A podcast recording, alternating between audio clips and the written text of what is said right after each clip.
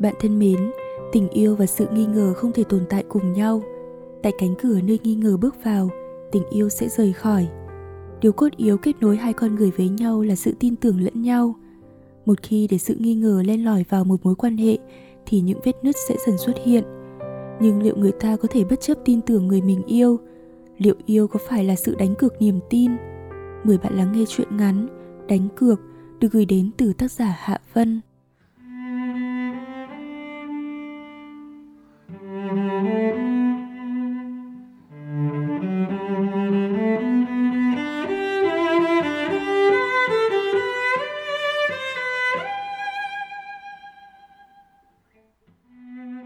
Một ngày cuối thu tháng 10, tôi đang ngồi trong quán cà phê quen thuộc, tranh thủ thiết kế nốt mấy mẫu thiệp mới trong mùa cưới cuối năm thì điện thoại trên bàn bỗng rung lên báo tin nhắn. Là Hiền, cô bạn thân nhất của tôi thời đại học. La mà, đang ở đâu đấy? Tao mới đi qua Highlands bồ hồ xong, thấy gã cường nhà mày đang ngồi với cô nào ấy. Tao còn chụp cả hình gửi qua nữa, xem đi. Tôi uể oải mở hình lên. Đúng là cường thật, anh đang ngồi chống cằm trầm tư bên tách trà nghi ngút khói. Đối diện là một mái tóc xoăn sóng màu hạt rẻ, buông nhẹ trên đôi vai trần tròn trịa, mà chỉ cần nhác qua thôi, tôi đã nhận ra ngay. Tôi còn đang loay hoay nhắn lại cho nó, thì Hiền đã sốt sáng gọi tới. Sao, đọc tin nhắn chưa? Rồi. Đúng bồ mày không? Đúng. Con danh, thế thì gọi điều tra ngay đi chứ lại. Linh cảm phụ nữ mách bảo tao rằng bọn họ không phải gặp nhau vì công việc đâu mà cho dù thật vậy đi chăng nữa thì cũng không thể coi thường. Xã hội bây giờ phức tạp lắm, của mình thì phải giữ xảy ra là mất liền. Tôi phì cười nghe hiền mắng xa xả trong điện thoại. Từ hồi còn đi học, hiền đã nổi tiếng lạt mềm buộc chặt, nắm đàn ông trong lòng bàn tay. Ngay cả chồng nó hiện giờ, anh hợp, muốn đi đâu làm gì cũng phải nhìn nét mặt của vợ. Lương đưa đủ tối ngủ ở nhà. Về khía cạnh nào đó tôi cũng cảm thấy nể cái sự rèn chồng nghiêm khắc ấy. Được rồi, cảm ơn cưng đã mật báo, đợi tối gặp tao hỏi. Giọng cười đầy vẻ qua loa như đang xoa dịu của tôi dường như đã làm hiền mất hứng. Phía bên đầu dây, nó không giấu được tiếng thở dài. Mày thật là hiền tặc lưỡi. Bố mày trẻ tuổi, cao to đẹp trai, công việc ổn định, lại có nhà riêng. Thi thoảng đi công tác xa chẳng biết đằng nào mà lần nữa. Phải tao chắc đứng ngồi không yên rồi. Đêm dài lắm mộng, Nghe lời chị đi em. Cứ đùng đà đùng đỉnh có ngày hối không kịp đấy. Buông điện thoại xuống, Tôi hơi thần người ra, Tay cũng vô thức mà di di trên mặt tấm ảnh Hiền vừa gửi. Tôi biết cô gái này, Người đã từng xuất hiện đôi lần trong những câu chuyện cũ của Cường. Là ký ức mà hầu như ai cũng có, Đôi lúc lại hiện về làm xáo trộn hiện tại. Nỗi ám ảnh mang tên người yêu cũ. Vậy là hôm nay anh đã gặp em Ngọc. Tôi và Cường tính đến giờ cũng đã ở bên nhau được gần một năm. Cả hai tình cờ gặp gỡ rồi thân thiết khi cùng sinh hoạt trong nhóm cựu sinh viên trên diễn đàn chung của trường đại học. Quãng này năm trước, anh là người đã gửi lời mời kết bạn với tôi qua Facebook. Ngay lập tức, cả tôi và anh đều bị đối phương thu hút, trở thành những kẻ nghiện chat, rồi sau đó là nghiện nhau. Mọi sự diễn ra khá nhanh, Ngày tôi giới thiệu anh với gia đình và bạn bè, dù không nói ra nhưng tôi hiểu, mọi người đều không tin tưởng lắm vào mối quan hệ ấy. Những mối tình qua mạng mấy khi có được kết cục tốt đẹp. Hơn nữa, Cường đẹp trai, con nhà cơ bản, lại là phó phòng kỹ thuật của một công ty viễn thông đang ăn nên làm ra với thu nhập đáng mơ ước. Trong khi tôi chỉ là một freelancer không ổn định, tự mở tự làm công việc mình yêu thích. Ngoại hình so với anh lại kém hơn, Đến cả tuổi xuân cũng chẳng vượt nổi cường. Anh trẻ hơn tôi 3 tháng. Bố mẹ già mỗi ngày đều dục tôi quen bạn trai rồi mau chóng lấy chồng đi. Nhưng đến khi gặp Cường cũng chỉ tặc lưỡi mà rằng Duyên số cả, được là cái tốt, còn không thì cũng đừng buồn. 28, đàn ông chỉ như một bông hoa đang chớm nở Còn phụ nữ đã sắp sửa tàn rồi. Mẹ vẫn luôn mong tôi sẽ quen với người nào đó hơn mình dăm tuổi trở lên. Khi ấy ít ra cũng sẽ không lo bị chê già nhưng tôi yêu anh và anh cũng yêu tôi hiện giờ là thế nhìn điện thoại một hồi tôi quyết định đóng lại rồi bỏ xuống tiếp tục nốt công việc đang giang dở bên ngoài kia nắng thu nhàn nhạt, nhạt đang khẽ khàng lách mình qua những tầng mây tràn hòa qua từng chấn song cửa sổ, thanh tao và an yên. Lam của tớ hôm nay có ngoan không? 5 giờ 30, Cường qua quán đón tôi với một nụ cười ngọt ngào. Dù yêu nhau đã lâu, nhưng cả hai vẫn giữ thói quen xưng hô như hồi mới gặp. Tôi cười toe nhìn anh. Ngoan, làm hết cả việc của tuần tới rồi, thế còn cậu? Không tốt lắm, bận nhớ cậu nên chẳng làm được gì. Thiệt tình, trừ lúc họp hành hay bận dự án ra, chính anh mới là người cứ dành chút lại nhắn tin quấy nhiễu, không cho tôi làm việc thì có. Mà trưa nay đi gặp người đẹp mà, là nhớ tôi hay nhớ họ đây? Nghĩ lại lời cái hiền ban chiều, tôi hơi nhớn mày nhìn anh, tặc lưỡi thử nghe theo nó một lần xem sao. Áo sơ mi trên người rất thẳng thớm, không có vẻ gì là nhầu nát, không có mùi nước hoa hay vết son phấn lạ. Chút keo trên tóc vẫn còn nguyên, chứng tỏ chưa tắm gội qua. Ánh mắt chiều mến luôn nhìn thẳng, không tỏ ra lần tránh gì. Trời ạ, à, đầu óc tôi vắt chất xám cả ngày đã mệt chết rồi, giờ vẫn phải hoạt động tiếp vì ba cái trò, quan sát thái độ và biểu hiện xem có gì khuất tất không này hay sao. Nếu cậu vẫn còn nhìn tớ đắm đuối như vậy thêm một giây nữa, tớ sẽ hôn cậu ngay tại đây đấy. Cường thản nhiên ấn mũ bảo hiểm xuống đầu tôi, thuận tay đỡ lấy chiếc cặp laptop nặng trịch. Tôi như kẻ ăn vụng bị bắt quả tang, chỉ biết giả ngốc loay hoay trèo lên chiếc xe ga cao ngồng, vụng về vòng tay qua người anh. Vùi mặt vào bờ vai thô rộng của Cường, tôi khẽ thở ra một hơi dài rồi khép mắt lại. Khoảnh khắc hạnh phúc này, thay vì khuấy đảo lên, tôi thả rằng hãy trọn vẹn tận hưởng nó dù chỉ một lần. Cửa vừa mở, tôi đã thất thểu ôm túi đồ ăn mới mua vào trong bếp. Mỗi tối thứ sáu, Cường thường đón tôi qua nhà anh ăn cơm. Anh sống một mình trong căn chung cư rộng rãi, nên cuối tuần nếu không có việc gì cần giải quyết cấp thì thi thoảng tôi cũng ngủ lại đó. Bố mẹ già ở nhà đối với chuyện này không những không e ngại, lại còn ra sức cổ vũ, đòi tôi kiếm bằng được thằng cu đem về cho ông bà nuôi trước. Bảo rằng có thằng con rồi thì việc xích chân thằng bố chỉ là chuyện sớm muộn thôi. Tôi chỉ biết cười khổ. Cậu muốn ăn canh gì, khoai tây hay cá dưa? Nghe tiếng bước chân quen thuộc của Cường, tôi không quay người nhìn anh, chỉ thuận miệng hỏi trong khi tay bắt đầu mở từng túi đồ. Nhưng còn chưa kịp đụng vào mấy cây cải xanh, cánh tay chắc nịch kia đã vòng qua eo tôi kéo ngược lại. Cấm quấy rối, để yên cho tớ. Câu nói vừa thốt ra nửa chừng đã bị môi anh chặn lại. Tôi hoàn toàn bất lực trong vòng ôm mạnh mẽ ấy, đành tựa vào bàn bếp, giờ khóc giờ cười đón nhận những nụ hôn nóng bỏng của anh. Cường vẫn mặc nguyên quần tây áo trắng từ công ty về. Ngực áo anh bị tôi xô đẩy vừa xong đã lập tức nhăn lại. Sự mãnh liệt bất thường này khiến tôi cứ vu vơ nghĩ đến mấy bài báo mạng ba xu tuổi nào. Rằng đàn ông sau khi phản bội, khi trở về thường lạnh nhạt với vợ, nhưng cũng có thể sẽ vì thế mà càng thêm âu yếm. Thiệt tình, nghi ngờ sự khuất tất chưa đủ, còn phải nghi ngờ thêm cả những thân mật hàng ngày nữa ư. Mà như thế nào mới là bình thường, và như thế nào là bất thường? Thời gian ở bên nhau đã chẳng mấy, lại còn bị cảm giác hoài nghi kia ngán đường tủ túng như vậy làm sao mà sống nổi nhỉ? Đang miên man nghĩ ngợi, tôi chợt giật mình khi cảm thấy đôi môi anh đang dần lướt xuống cổ mình, ươn ướt và lành lạnh. Này, tôi vội vã kêu lên, đã bảo cấm quấy rối rồi cơ mà, tớ còn phải nấu cơm nữa. Cậu mới là người quấy rối trước, khi không lại cứ nhìn người ta đắm đuối làm chi, cả đường về còn thở ngắn than dài nữa, trêu tớ hả? Anh nói đến đâu, tôi không khỏi than thầm đến đấy cái tôi vốn cho là bí mật dò xét kia, vào mắt anh sao lại trở thành dụ dỗ lồ lộ vậy trời? Đúng thật mình chẳng có chút năng khiếu nào trong việc làm thám tử cả. Tư duy thì lười biếng, kỹ năng thì vụng về. Hẳn thứ thu được từ bài học quản chồng của cái hiền chỉ có thể là hậu quả chứ không phải kết quả rồi. Tôi giấu đi tiếng thở dài thất bại, khẽ ngẩng lên nhìn anh. Gần thế này mới thấy, hình như cường hơi ốm đi, hai má anh gầy rộc khoảng dưới mắt cũng hằn lên những nếp nhăn nhỏ vụn dấu vết của sự mỏi mệt nghĩ suy từng ngày dạo này công việc vất vả lắm sao hôm rồi thấy anh kể rằng mình phải lên phương án thi công cho một dự án được mời thầu trong 3 tháng cuối năm này.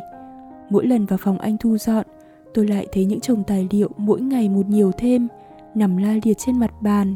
Cuốn nào cũng dày đặc những ghi chú và đánh dấu của anh, nặng nề và ngột ngạt, như chẳng hề biết tới những suy nghĩ trong lòng tôi, Cường lại mỉm cười, thản nhiên cúi xuống in lên giữa sống mũi tôi một nụ hôn thật dài.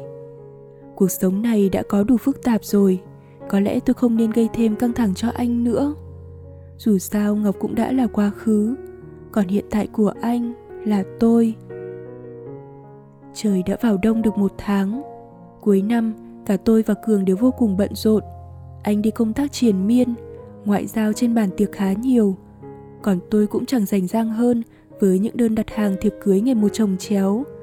Ngoài những cuộc gọi tranh thủ, những nụ hôn vội vã, chúng tôi thậm chí còn chẳng có thời gian ở riêng với nhau.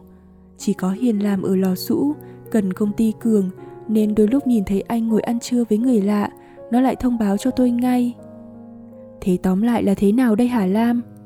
Lần này Hiền không gọi điện nữa, hết giờ làm, nó phóng thẳng qua quán cà phê, nơi tôi vẫn hay ngồi làm việc. Thế nào là thế nào? Tao phải gọi mày là quá ngây thơ hay quá liều lĩnh đây? Hiền gắt lên. Người yêu cũ, đó là người yêu cũ đấy. Là người mà anh ta từng đầu gối tay ấp, từng yêu như đang yêu mày bây giờ đấy, mày có hiểu không? Đáp lại về sốt ruột đến phát điên của Hiền, tôi chỉ biết cúi đầu im lặng. Cốc trà trong tay đã nguội ngắt từ bao giờ, đang chuyển màu hơi đùng đục, đưa lên miệng chỉ động lại những dư vị chát đắng. Sau ngày đó, Cường với Ngọc dường như đã nối lại liên lạc. Tôi biết điều này khi vô tình nhìn thấy tin nhắn từ em ấy gửi đến hiện lên trên màn hình khóa điện thoại của anh. Thực tình cho đến tận bây giờ, tôi vẫn không thể lý giải nổi tại sao mình lại không cầm lên đọc như phản ứng thông thường của bất cứ cô gái nào trong tình huống ấy. Có lẽ tôi quá tự tôn để cho phép mình lục lọi đồ dùng cá nhân của một người nào khác như ví tiền, điện thoại. Mà cũng có thể từ trong sâu thẳm cõi lòng, tôi vẫn muốn tin tưởng anh hơn là những dấu hiệu chẳng đâu vào đâu ấy. Tôi tin Cường không nói gì, đồng nghĩa với việc điều đó cũng chẳng quá quan trọng. Và rằng nếu thực sự có chuyện thì người cần mở miệng phải là anh chứ không phải tôi. Tao hỏi thật mày. Hiền bỗng quay sang tôi sau một hồi trầm ngâm suy nghĩ, giọng nó thấp hẳn đi, có vẻ như phải quyết tâm lắm mới nói ra những lời này. Có phải mới cho rằng điều kiện mình không bằng ổng nên mới mắt nhắm mắt mở cho qua mọi thứ như vậy không? Miếng nước trong miệng tôi chững lại. Tôi ngơ ngác nhìn Hiền, nó không tránh ánh mắt của tôi, chỉ trong mày chờ đợi. Lúc này khuôn mặt được trang điểm kỹ lưỡng của nó hơi đanh lại. Mày cũng nghĩ như vậy sao? Tôi cười buồn. Tất nhiên là không, Hiền quả quyết. Nhưng chính vì thế ta mới thấy lạ. Mày không mù quáng, cũng chẳng dễ dãi. Vậy lý do gì khiến mày cứ thản nhiên nhìn mà như không thấy vậy? Là mày quá tự tin để cho rằng ông Cường cũng có thể phản bội Hay quá tự kiêu để coi thường sự đe dọa từ bất kỳ người phụ nữ nào khác Trong một thoáng, tôi gần như đã không giữ nổi bình tĩnh nữa Tôi quay hẳn người sang, kiên quyết ngắt lời Hiền Tất cả đều không phải Chỉ vì tao không thể sống trong một mối quan hệ trông tranh hay tù túng Tao không thể yêu một người mà đến cả trong suy nghĩ cũng ngờ vực rằng họ không đáng tin hay chẳng xứng đáng được. Đúng thế, không phải tôi đang trốn tránh sự thật rằng xã hội bây giờ sao quá nhiều cám dỗ. Nhưng tôi càng biết hơn là mình không thể đem anh bỏ vào túi áo để ngày đêm mang theo bên người và trông chừng. Có tốt hơn không nếu như tôi cứ ra sức cấm cản để rồi vẫn chẳng biết sau lưng mình họ còn giấu giếm những gì. Rõ ràng vấn đề không nằm ở em Ngọc hay bất cứ cô gái nào khác. Tất cả đều phụ thuộc vào chính người đàn ông của tôi thôi. Cám dỗ ở khắp mọi nơi, nhưng chuyện xấu chỉ có thể xảy ra với người đàn ông muốn sa ngã. Và tôi lựa chọn tin rằng Cường không muốn sa ngã và sẽ không sa ngã. Hiền có vẻ bất ngờ trước phản ứng của tôi. Một hồi lâu sau, nó mới xẻ xẻ tiếp lời. Mày thực sự tin chàng đến vậy ư? Thực sự cho rằng lòng chàng không phải giấy, nên sẽ chẳng bị thiêu đốt bởi những cám dỗ hừng hực lửa. Tôi lắc đầu. Cuộc đời chẳng ai nói trước được điều gì, nhưng ít ra ở giờ phút này, tao cảm thấy thoải mái vì không phải lo lắng, nghi kỵ, không phải dằn vặt bản thân với những câu hỏi ngớ ngẩn như anh ấy đang đi đâu, làm gì, với ai. Thứ gọi là niềm tin không bắt nguồn từ sự ngây thơ hay mù quáng, mà chính là lựa chọn. Và tao lựa chọn không nghi ngờ, cho đến ngày thực tế chứng minh mình đã đúng hoặc sai. Yêu đến người thứ hai rồi mà mày, vẫn cứng đầu như vậy nhỉ? Hiền giơ tay ấn đầu tôi xuống một cái, kèm theo lời chỉ chiết muôn thùa. Nhưng ánh mắt lại ngập vẻ thân tình. Chắc nó nhớ đến cái ngày tôi rời bỏ mối tình đầu của mình và nằm vùi trong phòng trọ của nó khóc suốt một ngày. Chẳng trách lần này Hiền lại tỏ ra lo lắng đến như thế. Nhưng giờ đây tôi đã mạnh mẽ hơn trước nhiều. Nếu một ngày nào đó anh không còn thương tôi, tôi sẽ dứt khoát và lập tức ra đi. Mọi chuyện đơn giản chỉ có vậy. Tháng 12, trời sụp tối thật nhanh, nhưng trong luồng gió bấc kêu gào trên những tán cây sơ xác, Hiền đã vội vã về nhà chuẩn bị cơm nước cho chồng con. Còn tôi cũng xách cặp đứng lên sau một ngày làm việc mệt nhoài. Không biết Cường giờ này đang làm gì nhỉ? Từ sáng đến giờ chưa thấy anh nhắn tin gọi điện gì. Tôi móc điện thoại ra, nhấn mày nhìn vào màn hình nền im ắng. Đó là khoảnh khắc Cường đang ghé người xuống hôn lên trán tôi trong một buổi liên hoan hồi đầu năm mà một người bạn của anh đã vô tình nhìn thấy và chụp lại. Tự dưng lại thấy nhớ anh quá. Cường đã đi công tác từ đầu tuần rồi. Nhưng tôi còn chưa kịp nhấn gọi, máy đã rung lên báo tin nhắn từ một số máy lạ. Nội dung chẳng có gì ngoài một tấm hình khá rõ nét. Trong ảnh, người đàn ông của tôi đang dìu một cô gái nào đó cùng bước vào khách sạn. Cường gửi tin nhắn. Thứ hai tới tớ phải đi công tác trên điện biên vài ngày. Tôi trả lời. Ở nhà ngoan, mỗi tối đều phải mở Skype cho cậu nhìn mặt, còn gì nữa không? Phải nghĩ đến tớ, phải nhớ tớ, ngủ cũng phải mơ thấy tớ, nghe chưa? Tôi lăn chuột đi qua đi lại những dòng chat từ tuần trước trên Facebook với anh, cũng không thực hiểu rõ tâm trạng hiện tại của mình lúc này là gì. Tôi đã gọi lại cho chủ nhân của tin nhắn kia, nhưng có vẻ như họ đã tắt máy. Thuê bao của Cường cũng chẳng liên lạc được. Đêm đã khuya lắm rồi, bầu trời đỏ quạch một thứ màu u ám và bết bát. Nó khiến tôi cảm thấy rùng mình mỗi khi phóng tầm mắt ra ngoài cửa sổ và gợi lên những suy nghĩ chẳng tốt đẹp gì. Không biết đã có chuyện gì xảy ra, anh có ổn không, vẫn bình an chứ? Sự nóng ruột khiến tôi không thể ngồi yên một chỗ, càng chẳng tập trung làm việc nổi. Thực sự, tôi rất lo cho anh. Có tin nhắn mới, tôi lao tới, gần như đã vồ lấy điện thoại. Chị làm ơn đừng có gọi hay nhắn cho anh Cường lúc này nữa. Muốn bật lên chơi một chút cũng không xong, phiền quá. Không phải Cường, là số máy lạ ban nãy.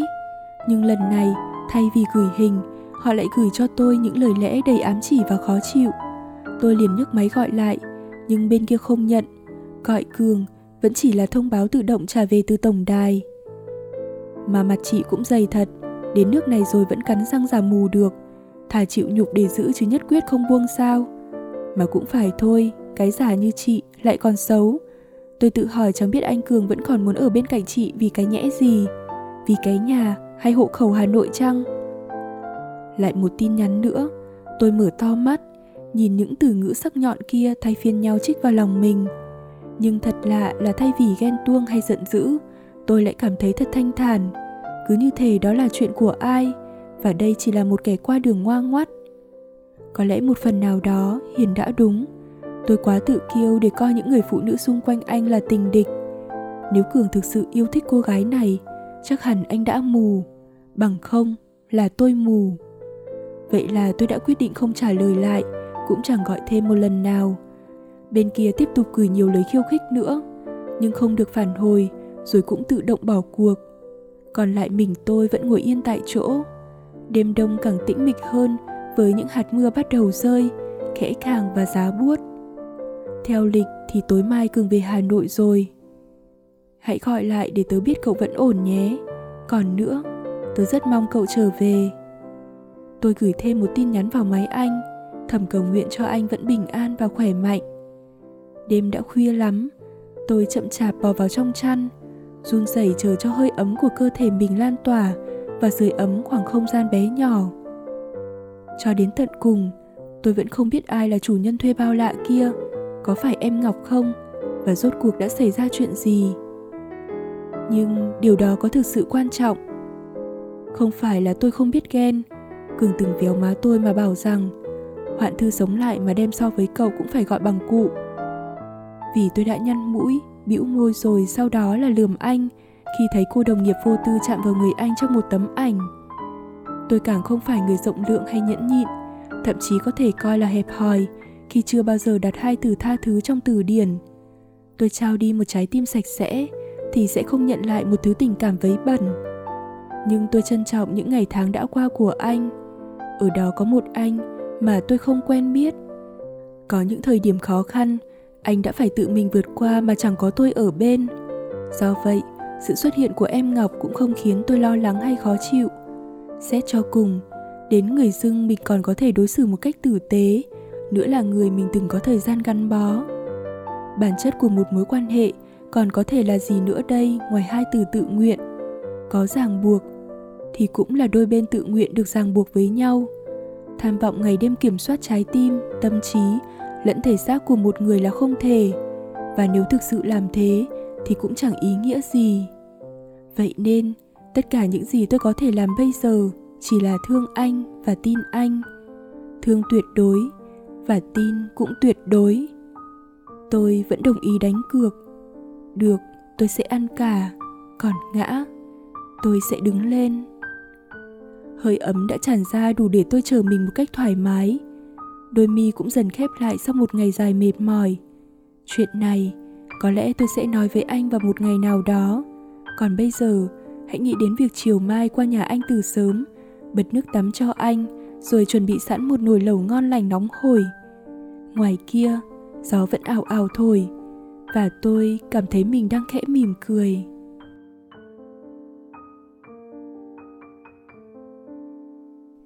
Bạn vừa lắng nghe chuyện ngắn đánh cược được gửi đến từ tác giả Hạ Vân.